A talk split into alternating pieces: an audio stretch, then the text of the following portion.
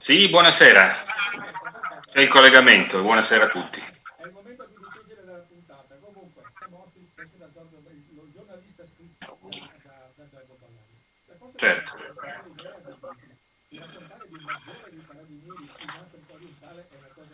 Allora, grazie Bruno per, per, l'invito. Intanto permettimi di fare un inciso. Eh, tu hai trovato questi, questi libri perché sono stati pubblicati e diffusi in edicola eh, tutto il mese di, nel mese di giugno e di luglio con ehm, i giornali del gruppo GNN, JD News Network, tra cui c'è il Mattino di Padova, dove, ed è il motivo per cui tu l'hai trovato.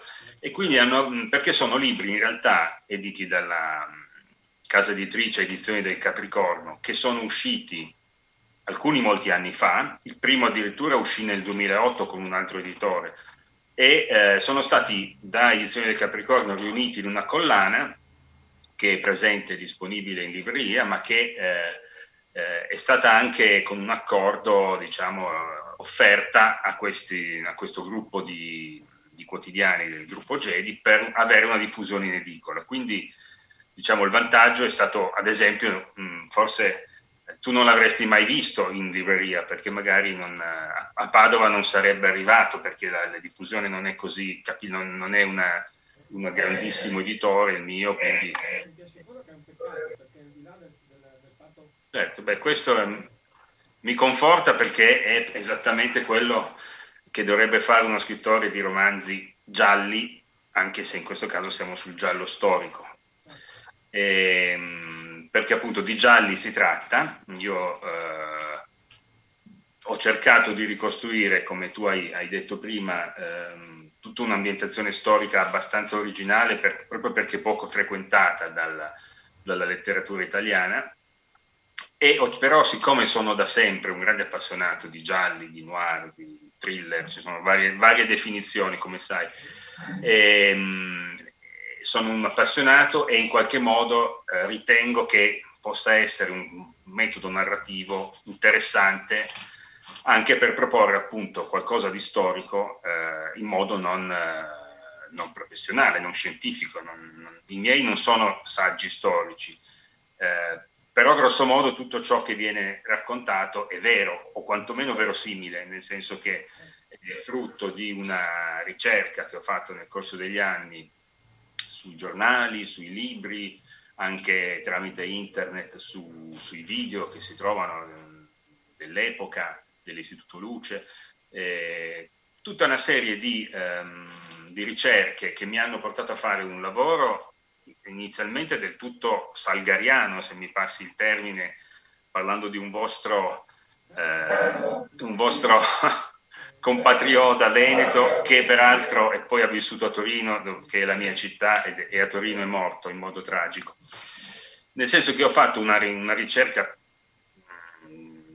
d'archivio e di studio e poi mi sono immaginato quei luoghi. Questo almeno per i primi due romanzi. Dopodiché sono anche andato una decina di anni fa a visitare l'Eritrea, ho avuto modo di vedere confermate alcune cose, di, di, di trovare altri spunti. Eh, comunque il vantaggio è di scrivere un, un, posto che non esiste più di fatto, perché, stiamo, perché sto scrivendo in, per certi versi un'ucronia, nel senso sto scrivendo di un luogo che esiste ancora fisicamente ma temporalmente non più e comunque non esiste più con quella formula di colonia italiana e quindi di piccola Italia trapiantata in Africa, come era un po' l'obiettivo che perseguiva l'Italia in quegli anni, ed è un'altra cosa, anche se ci, in Eritrea ci sono testimonianze italiane incredibili, Asmara è una città eccezionale che tra l'altro ha avuto la fortuna di rimanere praticamente in tonsa anche durante la guerra, la guerra mondiale e anche durante le guerre di indipendenza poi tra Eritrea ed Etiopia, quindi è una città che appare adesso, almeno il centro, così come, come, come era 80 anni fa in sostanza.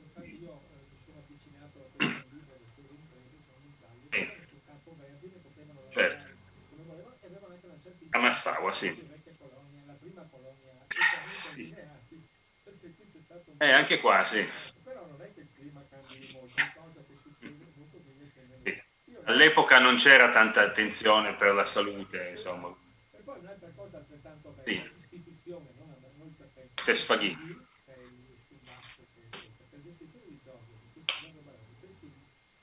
Sì, faccio un passo indietro perché non ho risposto eh, completamente alla tua domanda, cioè come nasce questa, eh, questa, questa idea. Eh, l'idea nasce appunto per questo motivo. Io eh, decisi di scrivere un libro, perché come tanti lettori poi a un certo punto ti viene il desiderio di confrontarti un po' con i tuoi maestri del, del racconto giallo, noir, eccetera. Io sono un grande amante di Simenon, ad esempio. E decisi di scrivere un romanzo e mh, pensai a come potevo, dove potevo, cioè come potevo ambientarlo per trovare anche uno spunto che fosse un po' originale rispetto, sai che in Italia si scrive tantissimo, si legge abbastanza poco e i gialli poi soprattutto se ne scrivono a tonnellate. Allora mi è venuto in mente, siccome quella dell'Africa orientale era un po' una mia passione d'infanzia legata, adesso non sto a farla lunga, legata a ricordi di famiglia, a parenti che hanno combattuto, oppure una zia che c'è stata come suora, insomma tutta una serie di, di sentivo dei racconti quando ero bambino di, di, di, questo, di questo mondo coloniale o anche post-coloniale, diciamo degli anni poi successivi, perché gli italiani eh, Eritrea e in, in, Etiopia ci sono rimasti fino agli anni 70 come, come cittadini, no? E, ehm, e, allora ho pensato che era un mondo appunto che pochi conoscevano ed era, ed era un mondo fantastico perché era il nostro Far West degli anni 20 e 30. Gli americani ci hanno fatto una testa così con la, eh, i, loro, i, loro, film della frontiera, in senso buono anche perché molti sono eccezionali, e dove appunto c'era questo, questo, si riproduceva secondo me in, per certi versi in qualcosa di simile, cioè la ricerca di un mondo nuovo, il contatto con popolazioni completamente diverse da noi, con una natura rigogliosa, eh, però anche dura e talvolta pericolosa, con animali, cioè era come una specie di corsa verso la frontiera americana dell'Ovest, eh, perché al di là diciamo, degli aspetti politici, però per molti italiani fu un'occasione per, diciamo, di ascensore sociale, no? molti andavano in Africa perché li pagavano di più se erano dipendenti pubblici, andavano in Africa per cercare fortuna perché erano commercianti, magari o imprenditori o anche appunto militari. Morosini ci è andato per, perché è un militare, ma anche un po' per spirito d'avventura, perché comunque per, per un militare dell'epoca, dei primi anni 30, andare in Africa rappresentava una, una scelta che poteva anche promettere dei vantaggi di carriera e comunque una scelta avventurosa al, alla ricerca di un, mondo, di un mondo nuovo, appunto. Io mi sono immaginato così, questa ambientazione un po' particolare per ambientarci delle, delle, storie gialle. E quindi ho iniziato a lavorare prima sul, un po' sulla ricerca storica per dare una, una cornice storica diciamo attendibile, poi sulla, più che sulla storia, sulla, sulla, vita quotidiana, perché appunto come tu hai ricordato le sigarette Macedonia, così come tante altre cose, ehm, fanno parte di un quadro che bisogna cercare di dare di un mondo che, che è vicino per certi versi, ma che non esiste più. E, e però bisogna dargli una, una, una, sua credibilità. Chiaramente Morosini non poteva fare cose nel, negli anni 30 che mh, usando strumenti che non esistevano ancora o usando oggetti che non erano d'uso in, in, quel momento. Quindi ho dovuto fare attenzione un po' anche a questi particolari, ai contorni, ai film, alle canzoni, perché ogni tanto ci sono delle canzoni che vengono citate dell'epoca. Diciamo che in questo senso internet è molto utile perché ti dà una mano fondamentale. Se tu cerchi so, le canzoni degli anni 30, vedi su Wikipedia quando, di che anno sono uscite, il testo, e allora ti, ti, ti aiuta molto a, ricostruire un, un, un, un quadro attendibile del, del mondo di quegli anni. Certo. La trama, sì, certo. Sì, esatto. Sì, siamo ancora nel 35 in questo caso. Il, secondo romanzo si intitola Una donna di troppo e, e si svolge in gran parte a Mogadiscio perché eh, siamo nei mesi che pre- precedono l- la guerra con, con l'Abissinia, con l'Etiopia. Dal, dal fronte sud, cioè dalla Somalia, si sta preparando l'invasione e il comandante del, del, delle forze armate del fronte sud è il generale Graziani, che insomma è piuttosto noto o famigerato poi successivamente per, eh, soprattutto per il discorso della repressione in Libia. Ma eh, in quel momento lo, era, era, il militare di punta del, um, del, corpo d'armata che si preparava a risalire eh, l'Ogaden, eh, zona desertica tra la Somalia e l'Etiopia, e praticamente invadere l'Etiopia da sud, mentre eh, dal, dall'Eritrea, cioè da nord, eh, arrivavano le altre, le altre truppe italiane. Eh, nella, nel racconto di questo romanzo cosa succede? Che eh, mentre si sta preparando eh, questa invasione eh, succedono delle cose strane, succedono degli omicidi molto strani, eh, misteriosi a Mogadiscio, eh, in Somalia, mh, mm, che in qualche modo sembrano mh, mm, far pensare a dei tentativi di sabotaggio per questa operazione militare. I carabinieri locali non riescono a a venirne a capo e quindi praticamente il, il, generale Graziani chiede che gli mandino dei rinforzi da, da, dall'Eritrea e mandano il maggiore Morosini con i suoi collaboratori Maresciallo Barbagallo e Testaghi per cercare di capirci qualcosa.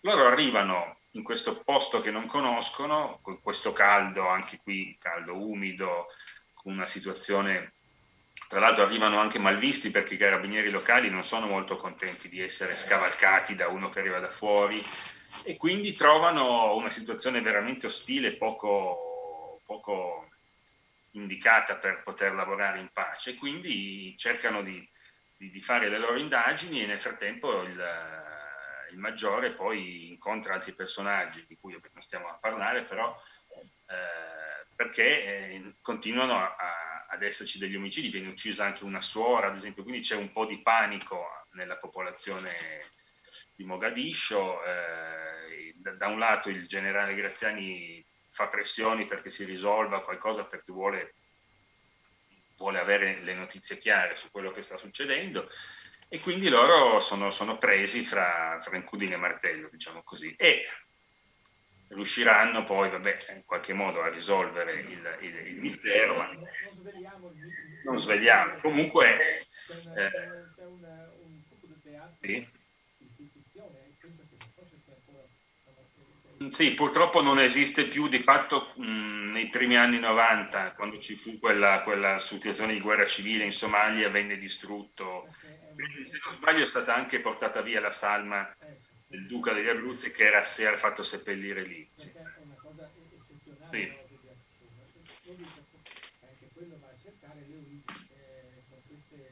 Eh, Morosini non è di legno, ma gli amori ci sono anche nel, fin dal primo romanzo.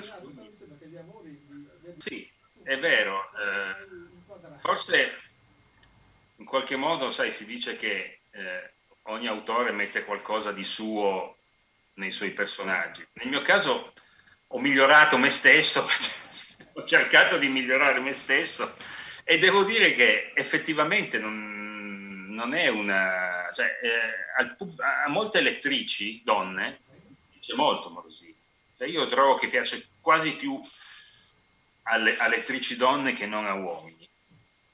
Non solo per questo motivo, ovviamente, però evidentemente deve avere un certo fascino, devo essere riuscito, non so come, a dargli un certo fascino che io non ho e quindi ho trasferito su, sai, del resto sul proprio, sul, sul proprio eroe uno trasferisce anche sempre un po' le proprie, le, proprie le, le virtù che vorrebbe avere, non sempre hanno, anche il fatto che sia comunque uno coraggioso, che sia uno che risoluto. Eh?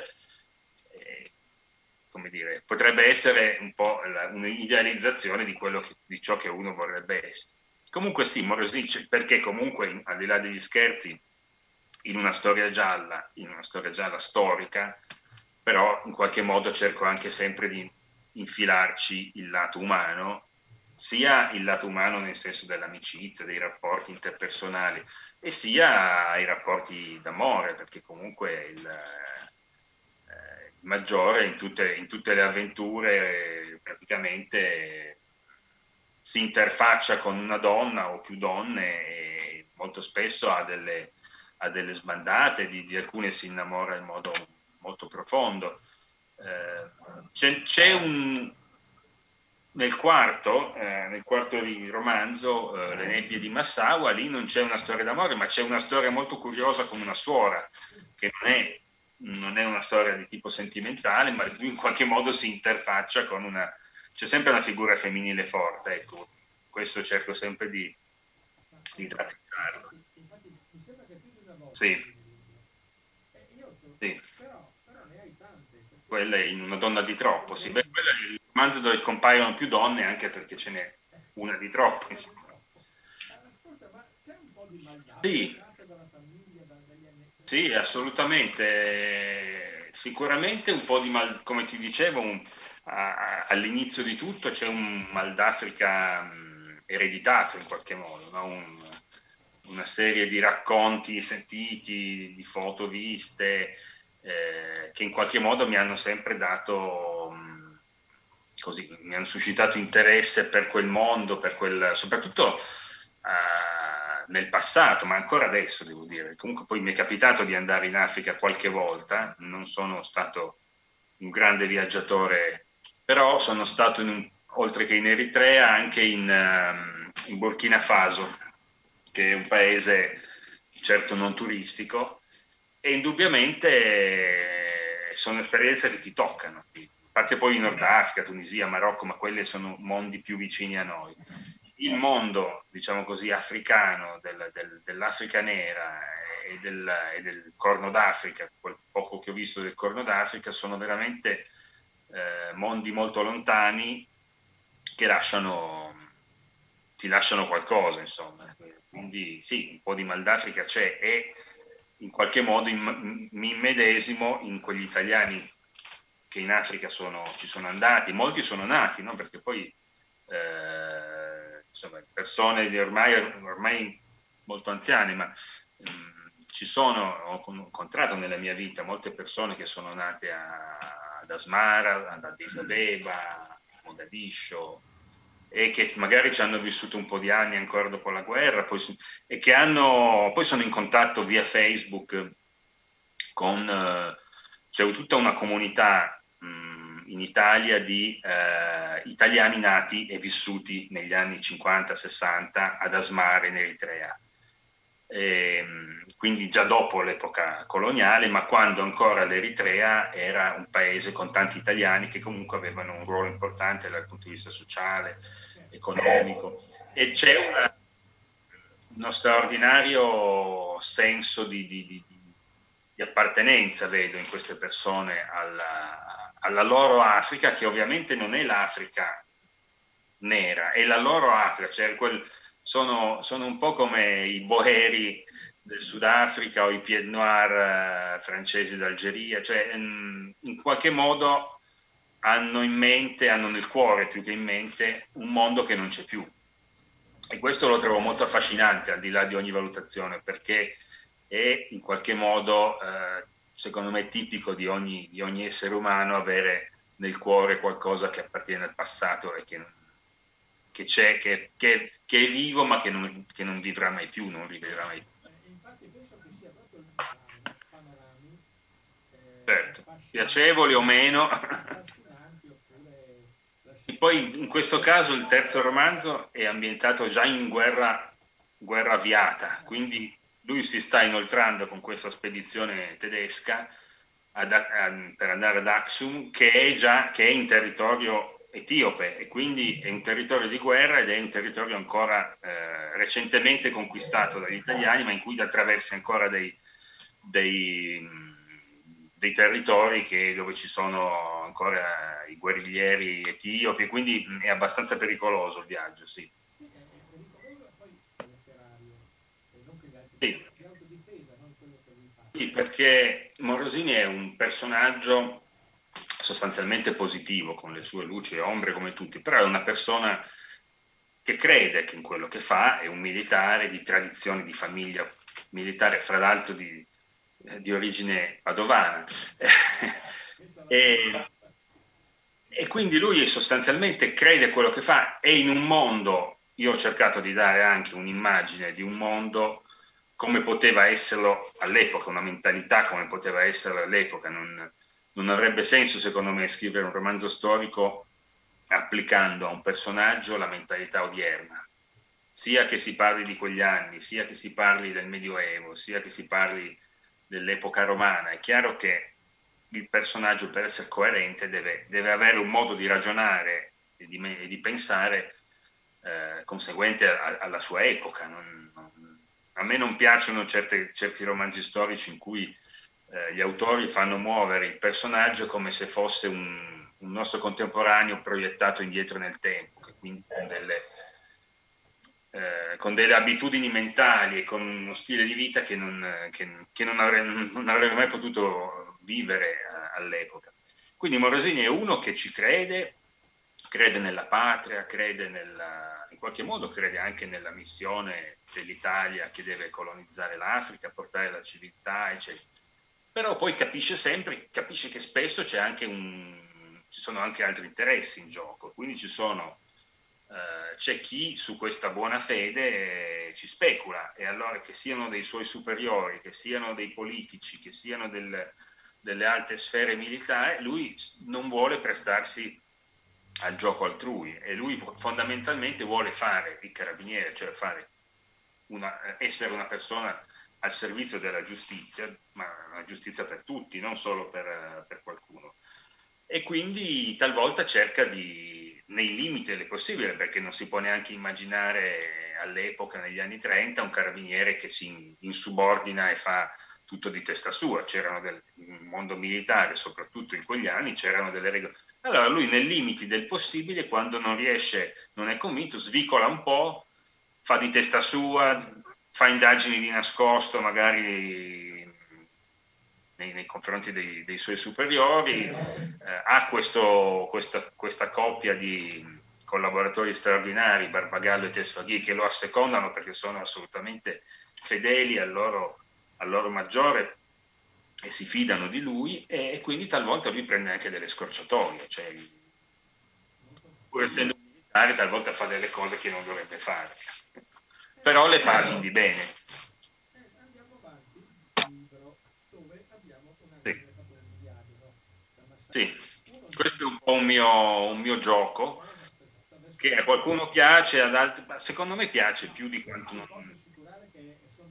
Cioè io metto in quasi tutti i romanzi un paio, almeno un paio di incontri del Maggiore con dei personaggi veri e che in qualche modo all'epoca erano stati in, uh, in Africa e quindi che avrebbero potuto incontrarsi in qualche modo. Sì. Sì. Ovviamente. Sì. Anche perché, scusa Bruno, Arthur Rimbaud ovviamente non compare lui, perché è già morto, cioè, è vissuto un po' di decenni prima in quella zona di, dell'Etiopia, eccetera, è stato anche trafficante d'armi, forse anche di schiavi, e in ogni caso mh, ha lasciato il ricordo in questa città dove finisce poi anche il maggiore Morosini. Sì. Pedale, sì. Chi è questo fratello? Sì. Eh beh, cioè. eh, sì. Mm. E non è, un, non è un, un omonimo. Eh, era, eh, in questo caso, ovviamente è un incontro inventato, ma effettivamente eh, combatté la guerra d'Abissinia il capitano Mario Gramsci, che era fratello minore del famosissimo Antonio Gramsci, fondatore del Partito Comunista Italiano, che in quegli anni era in carcere, peraltro. E questo è, è, una, è un, l'ho voluto utilizzare perché in qualche modo mi, mi sembrava paradigmatico, diciamo così, questa storia familiare, mm, paradigmatica di un po' quella che è stata la, la storia d'Italia in quegli anni, anche negli anni successivi, cioè famiglie in cui si potevano trovare un, un, un fratello che, che intellettuale, che, faceva, che fondava il Partito Comunista e un altro fratello che invece aveva, non aveva ovviamente la, diciamo, il cervello di, di, di Antonio, era aveva fatto il commerciante, però era un convinto fascista, tant'è vero che non, solo, cioè non, è, non era soltanto un combattente nell'esercito, come lo vediamo nel, nel romanzo, ma lui divenne federale, eh, cioè il capo del segretario del, del, partito a Varese, dove viveva. E poi andò volontario in, in guerra, quindi era sostanzialmente una, una, persona che evidentemente credeva in quello, in quello che stava facendo e eh, dal poco che sono riuscito a raccogliere, perché ti dirò la verità, Bruno, non, non c'è molto in giro su questo fratello di Gramsci. Ci sono, ho trovato alcuni articoli, eh, ho trovato qualche citazione in qualche libro, ma mh, veramente poca cosa, mh, perché in qualche modo probabilmente dopo la guerra è stata rimossa questa, questa figura. No?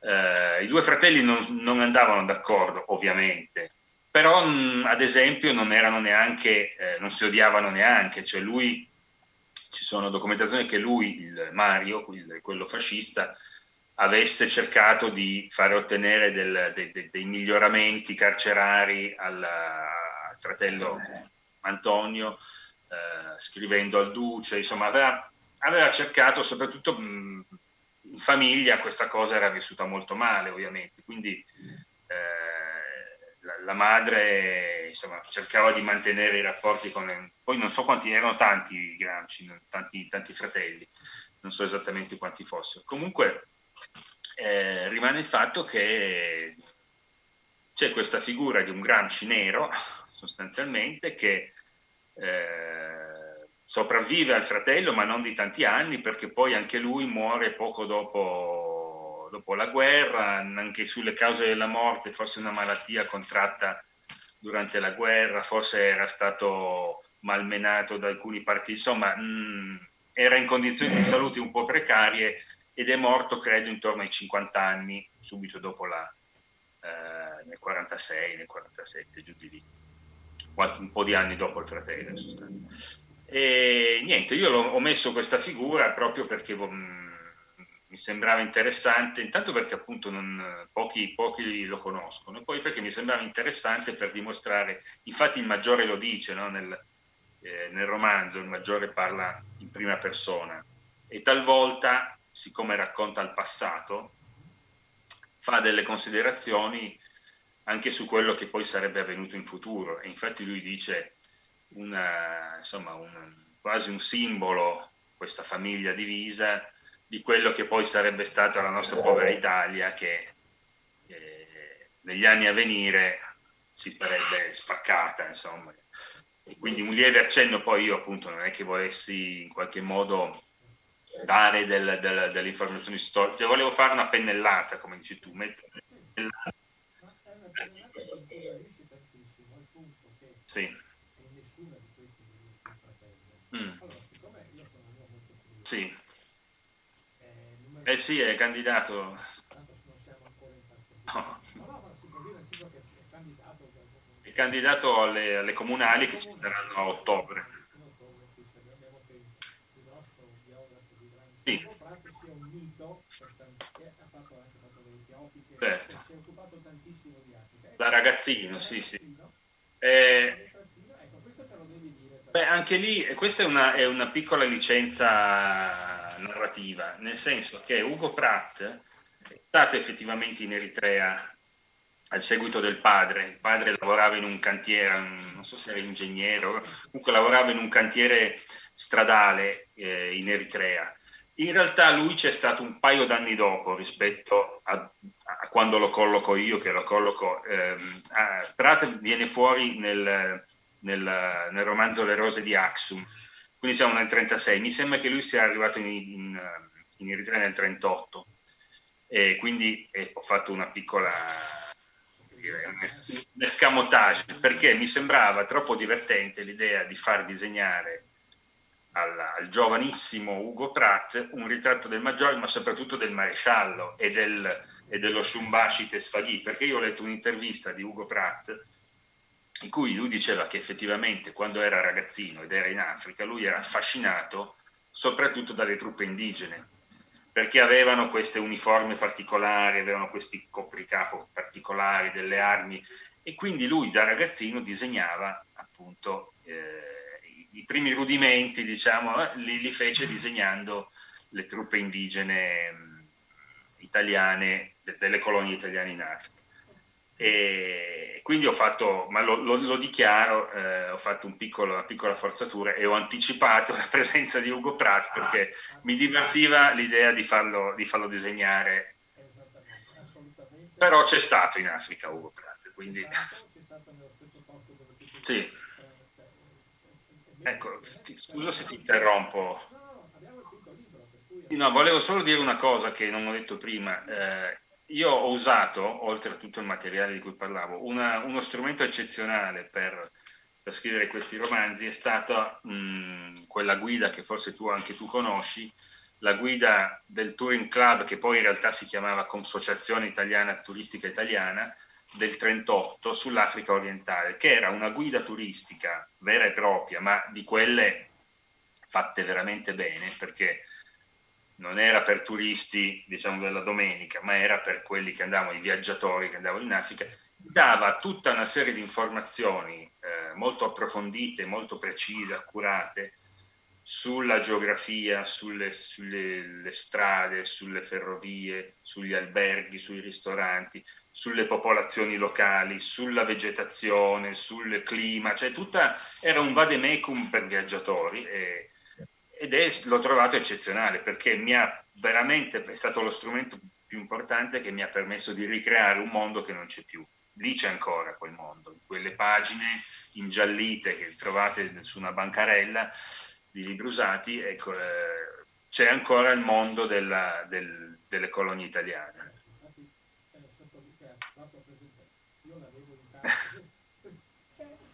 Sì, sì, è molto dettagliata. Sì, sì, sì.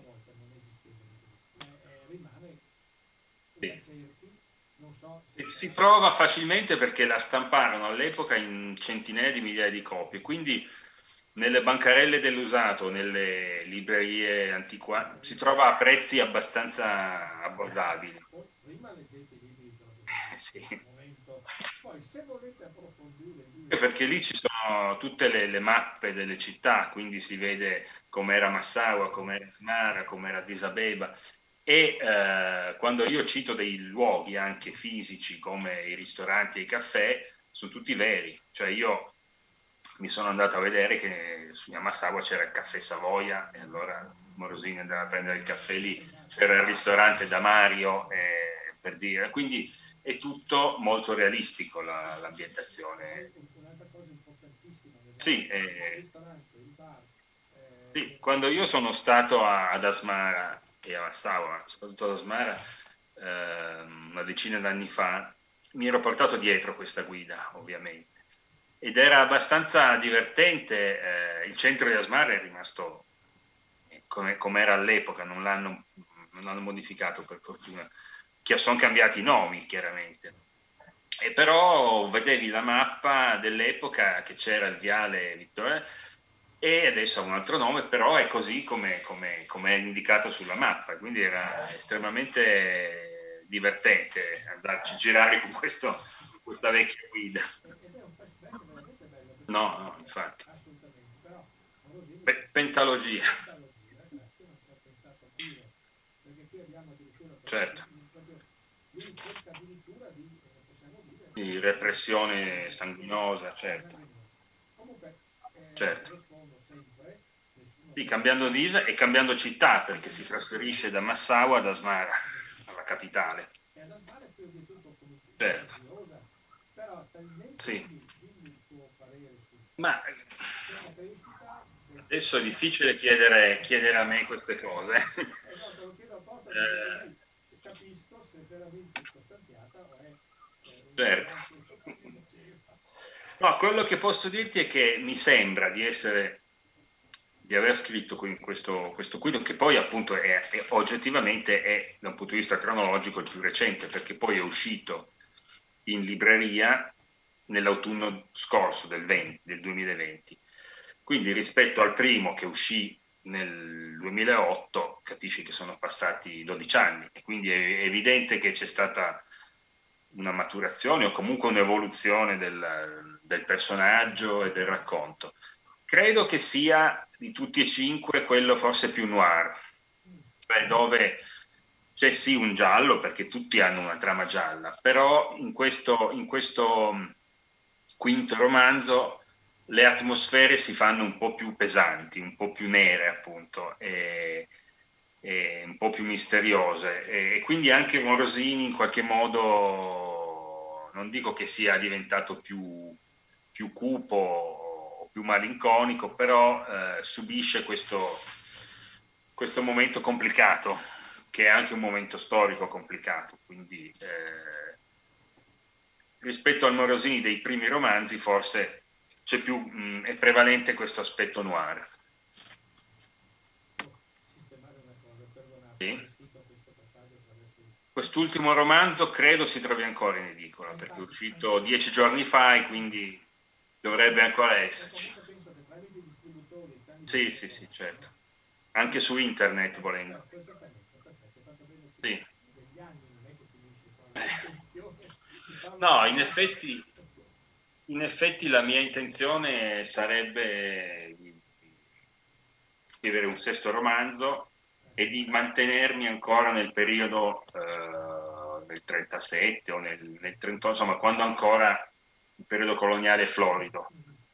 Perché poi sì, inevitabilmente, se si dovesse andare avanti, bisognerebbe pensare a, alla fine della, delle colonie, anche se c'è un, un, lettore che su Facebook mi ha, mi ha dato un suggerimento, mi ha detto vedrei bene Morosini nel 1950 che eh, in Somalia va a far parte del, come si chiamava, il, l'amministrazione fiduciaria, cioè questa le Nazioni Unite che concessero all'Italia dieci anni di non colonialismo, ma in qualche modo di mantenere il controllo del, della Somalia e di avviarla verso una, una, sua indipendenza. E quindi ci fu ancora una, una coda post-coloniale, possiamo definirla così.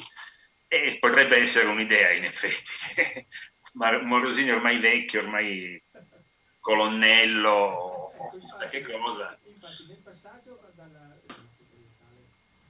Pai, che, che, è stata costituita appunto con, con la nascita dell'impero.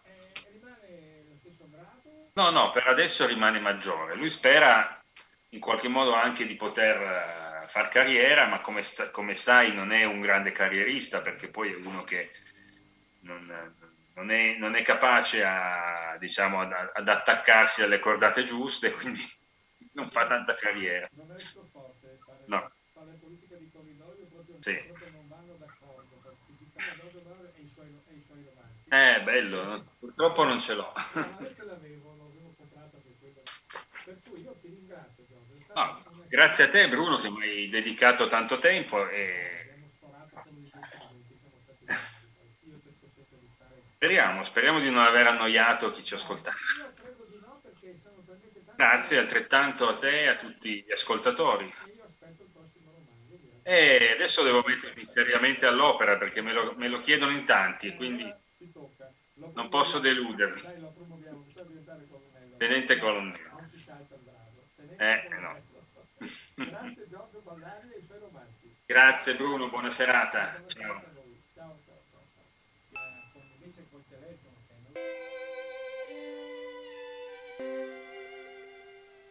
Eh, ritorniamo a, alla, alla, alla, radio parlata, questo era Niccolo Paganini, un capriccio del, della, di con Shlomo Mintz che ha, scritto, che ha realizzato un bellissimo eh, CD della Deutsche Grammophon con i 24 capricci di Niccolo Paganini, questo è il capriccio numero 8. Allora, dove eravamo rimasti? Eravamo rimasti che abbiamo parlato abbondantemente della delle avventure la saga del maresciallo del maggiore Aldo Morosini. Allora, per ripetere e per riepilogare, perché sono romanzi veramente che vi posso assicurare dal punto di vista personale, che sono veramente interessanti e avvincenti. Allora, il primo, che è Morire un attimo, che è la prima indagine, no? Eh, morire un attimo, una piccola pressione sul grilletto e non ci pensi più, risolti tutti i problemi per sempre allontanò la rivoltella e accese una sigaretta. Poi ne prese un'altra, l'accostò per qualche istante alla punta della sua e me la passò. Il gesto che aveva qualcosa di antico e cameratesco mi ricordò i giorni in trincea ai tempi della guerra sul fronte veneto. All'epoca ero io il più giovane e mi toccava accendere per ultimo, soffiando sul fiammifero del commilitone più anziano, per evitare che il cecchino nemico individuasse al buio la nostra posizione. Esitò un paio di minuti prima di parlare. Non vuoi conoscere il motivo per cui li ho uccisi? Ecco, questa è la prima storia del, del, della quarta di copertina di Morire è un attimo di Giorgio Ballario, il primo. La seconda indagine invece si chiama Una donna di troppo. Avete sentito che le donne sono molto importanti nelle storie di Morosini. Ce ne sono veramente di tutti eh, i tipi, di tutte le qualità, di tutti i fascini e di tutte le, le capacità di, coinvol- di, coinvolgimento. La prima è Virginia, è, più, è il suo vecchia vecchia fiamma di quando era a Firenze, ripeto, e poi c'è il grande amore che è sbocciato con Erika, che faceva parte della, della quella strana eh, spedizione archeologica nazista tedesca è, è, è, è dire, è leggero, era, proprio era fondata su dei principi nazistici e bisognava assolutamente che andassero a rubare una, una salma di un re da questo mausoleo di, di, di Axum, no, di, di, sto facendo un po' di confusione. Allora, questa storia invece è, è ambientata a, a Mogadiscio, quando Graziani, con la scusa di questi misteriosi omicidi, si sente non le spalle coperte dal punto di vista dell'ordine pubblico, diciamo, no?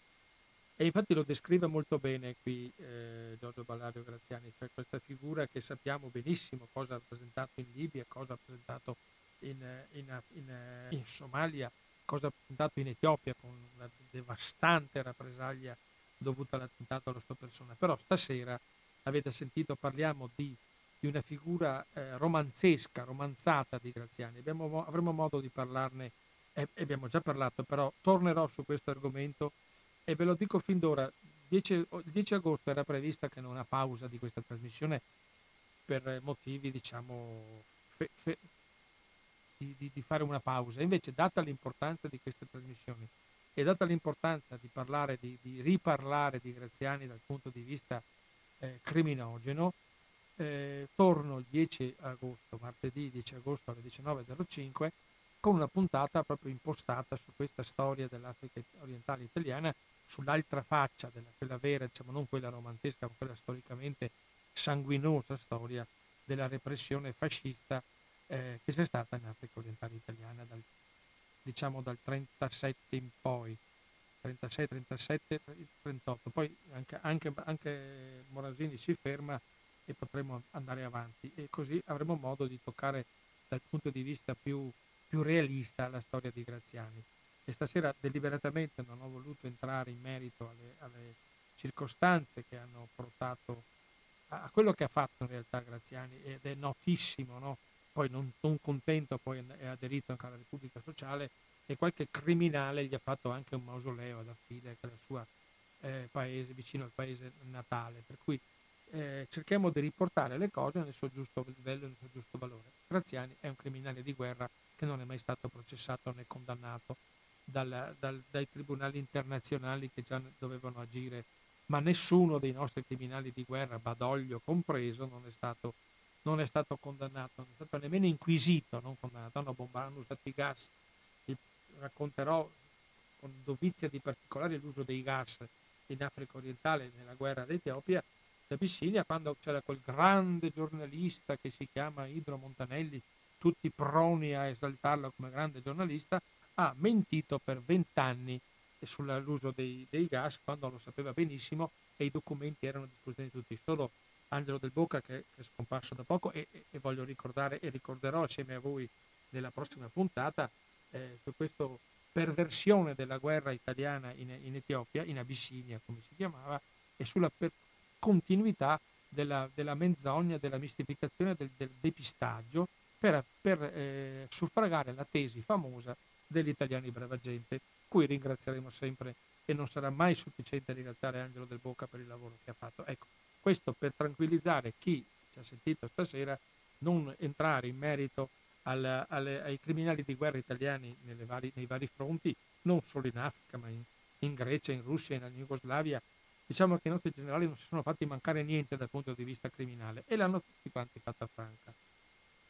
Allora torneremo su questo argomento raccontando un po' di aneddoti purtroppo tristi e, e, e, per quanto riguarda la, la, l'Africa orientale, come è stata gestita, come è stata fatta la guerra, eh, notizie che sono ufficiali, sono eh, documentate negli archivi stati, dei vari stati maggiori, per cui non è che andremo a fare delle polemiche spicciole servendoci delle, dei testi e delle basi del lavoro di Angelo De Boca. Restano, sono e restano dei criminali di guerra. Stasera abbiamo fatto, abbiamo fatto dei romanzi che sono, non si occupano di questo caso direttamente, ma lo leggi fra le righe e chi vuole capire capisce che c'è quello che è accaduto. Però i romanzi restano interessanti proprio perché c'è l'atmosfera, l'atmosfera che è veramente interessantissima.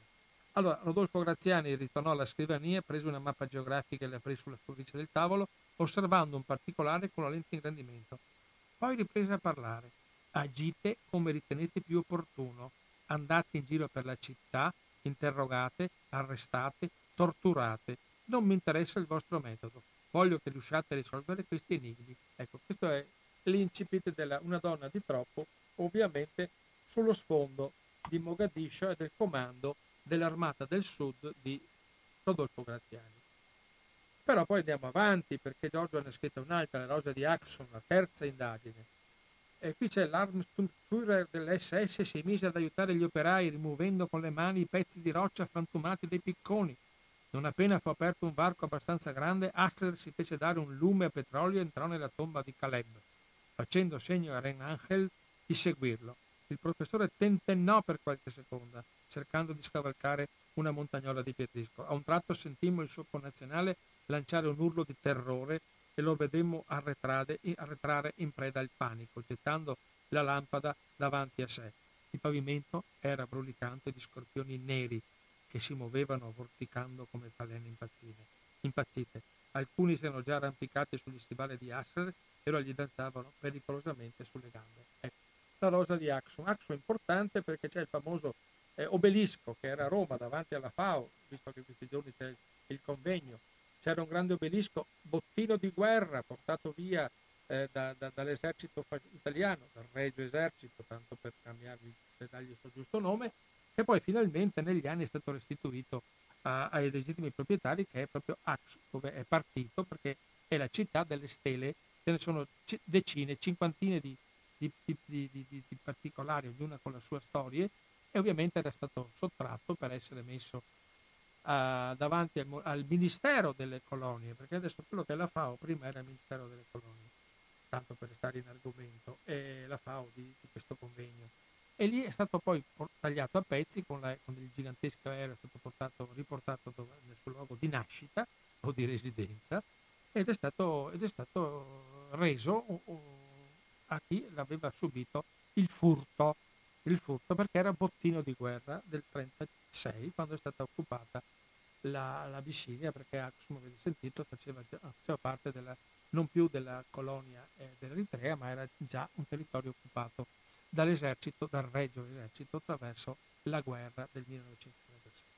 Abbiamo la quarta, le nebbie di Massawa, dove c'è l'incrocio del fratello sbagliato, un suggestivo viaggio dentro l'effimero universo coloniale italiano, effimero perché nel 1941 è finito, colmo di personaggi, notazioni, umori, climi e atmosfere dell'epoca.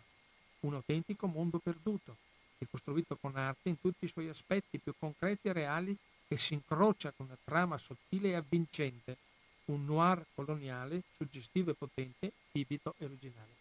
Questa è la più bella definizione di tutti i libri probabilmente del, di Giorgio Ballario, cioè proprio è un mondo che non c'era più, un mondo antico, eh, un mondo ricostruito molto realisticamente, che chi ama un po' eh, tornare indietro negli anni e eh, capire come funzionava, vi ricordate l'epoca dei telefoni bianchi, eh, Carlo Buti, Vivere, eh, Mille lire al mese, Parlami d'amore Mariù, il trio Lescano, eh, Tito Schippa, Vittorio De Sica, l'ho detto, e poi c'è una canzone che vi saluto, vado in Abissinia di un certo Trivel, un'ora solo ti vorrei del 38, mamma del 40, come dicevo prima, Beniamino Gigli, e poi ovviamente non dobbiamo dimenticare anche la famosissima per quell'epoca faccetta nera, cioè, proprio, che poi il fascismo stesso l'ha derubricata, per cui è tutto un mondo molto particolare. Per chi ama questi bagni di, di, di realismo storico, coloniale, eh, tutto sommato anche, come si può dire, non eh, eccessivamente, non, non sono, sono racconti che vanno lisci, che vanno dentro e ripeto, hanno dei particolari di suggestione eh, del, di quel mondo che sono veramente, veramente molto interessanti. La quinta indagine che diciamo con, con lo stesso autore, con Giorgio Ballario, è forse la più difficile, la più complicata, la più noir, e anche il finale dove c'è stata una crescita anche del racconto da parte di, di, di, di, Giorgio, Giorgio Ballario, eh, anche lui come tutti gli scrittori ha, una crescita, cioè uno sviluppo. No?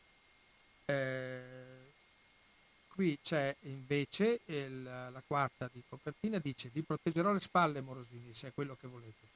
Farò arrivare al vostro comandante un ordine non scritto di darvi carta bianca e libertà di azione a 360 gradi, ma sappiate che se farete un passo solo, passo falso sarete solo. Anzi, vi dirò di più, è probabile che il caso di fiasco possiate diventare il capo espiatorio degli altri papabri della smara del vostro comandante in su. In tal circostanza non potrò far nulla per difendervi. Mi ero appena girato per raggiungere la porta quando sentii ancora la voce tonante del maresciallo d'Italia, era Graziani che parlava, e andateci piano anche con l'ovra.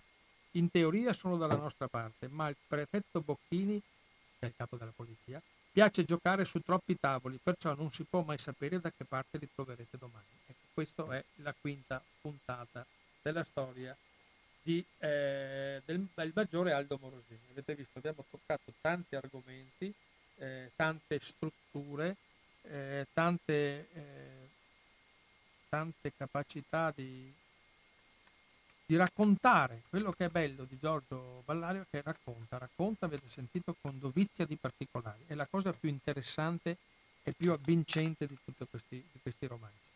Per cui edizione del Capricorno, è la casa editrice, in edicola le ultime o penultimo libro, in libreria gli altri, internet, la casa della edizione del Capricorno. E io veramente un invito a scegliere in base alle vostre preferenze, in base vostre, a quello che trovate anche leggendo sui, sui, sui, sulle, sul sito del, della, della, della, casa editrice o qualche piccola ricerca che volete fare, eh, su questi titoli. Allora, Morire un attimo, Una donna di troppo, Le rose di Axum, Le nebbie di Massaua, Intrigo ad Asmara. Ecco, questi sono i cinque romanzi del maggiore con le avventure del maggiore Aldo dei Carabinieri Aldo Morosini, poi diventato della eh, polizia eh, italiana, anche quella sarebbe da eh, raccontare che poi non tutta la, la PAI, la Polizia Nazionale, ha avuto un passato eh, non integerrimo, ma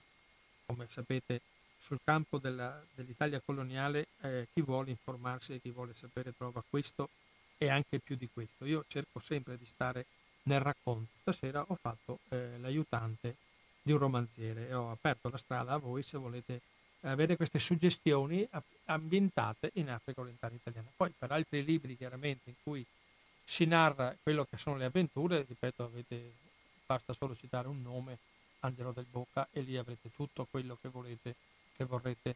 Per quanto riguarda il, la, la, la criminal, l'azione criminogena del Regno d'Italia, del Regio Esercito, della, del partito fascista, cioè tutta quella, quella cozzaglia di, di, delinquenti che ha infangato in modo definitivo il nome d'Italia. Infatti è bello leggere quello che ha scritto l'SLC quando nel 1941 è tornato eh, dietro gli, gli, inglesi che avevano scacciato il, gli italiani dicendo non comportatevi bene, non fate rappresaglie, non, so, non tutti gli italiani sono cattivi, dobbiamo convivere, dobbiamo cercare di di stare in pace assieme a tutti. Infatti non c'è stata quella che normalmente accade quando c'è eh, un cambio di regime così totale o il ritorno del comandante vero che era stato defenestrato dalla nostra guerra con l'SLC e con Negus che anche poi anche lui è un personaggio controverso però in questo caso ha fatto un'opera di pacificazione e di cercare di, di, di, addolcire il cambio ripeto di regime totale perché ripeto fra un regime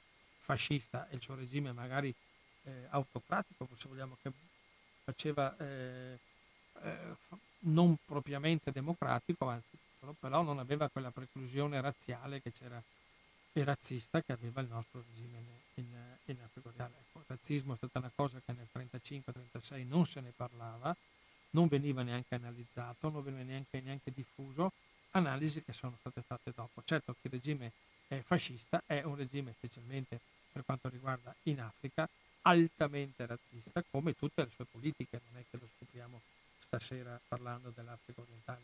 Il regime fascista è un regime basato su un razzismo biologico, e ne abbiamo già parlato, penso che vi ricordiate, parlando dell'istituzione delle leggi razziste, leggi razziste, non leggi razziali, come purtroppo è diventato con quella specie di buonismo che racconta sempre le storie della nostra nazione. Allora, io vi ringrazio, Bruno Maran vi ringrazia, vi dà appuntamento a venerdì per i giornali e al 10 agosto per la continuazione storico-politico-militare delle guerre, delle guerre, specialmente in Africa orientale italiana. Così facciamo una puntata diciamo, di riepilogo eh, molto, molto precisa, molto circostanziata, come spero sempre di riuscire a fare con voi. Eh, vi auguro una buona serata, restate in ascolto sulle frequenti radio cooperativa. Venerdì eh, rassegna stampa, martedì 10 agosto eh, Graziani, i suoi crimini e la politica italiana in Africa orientale italiana. Eh,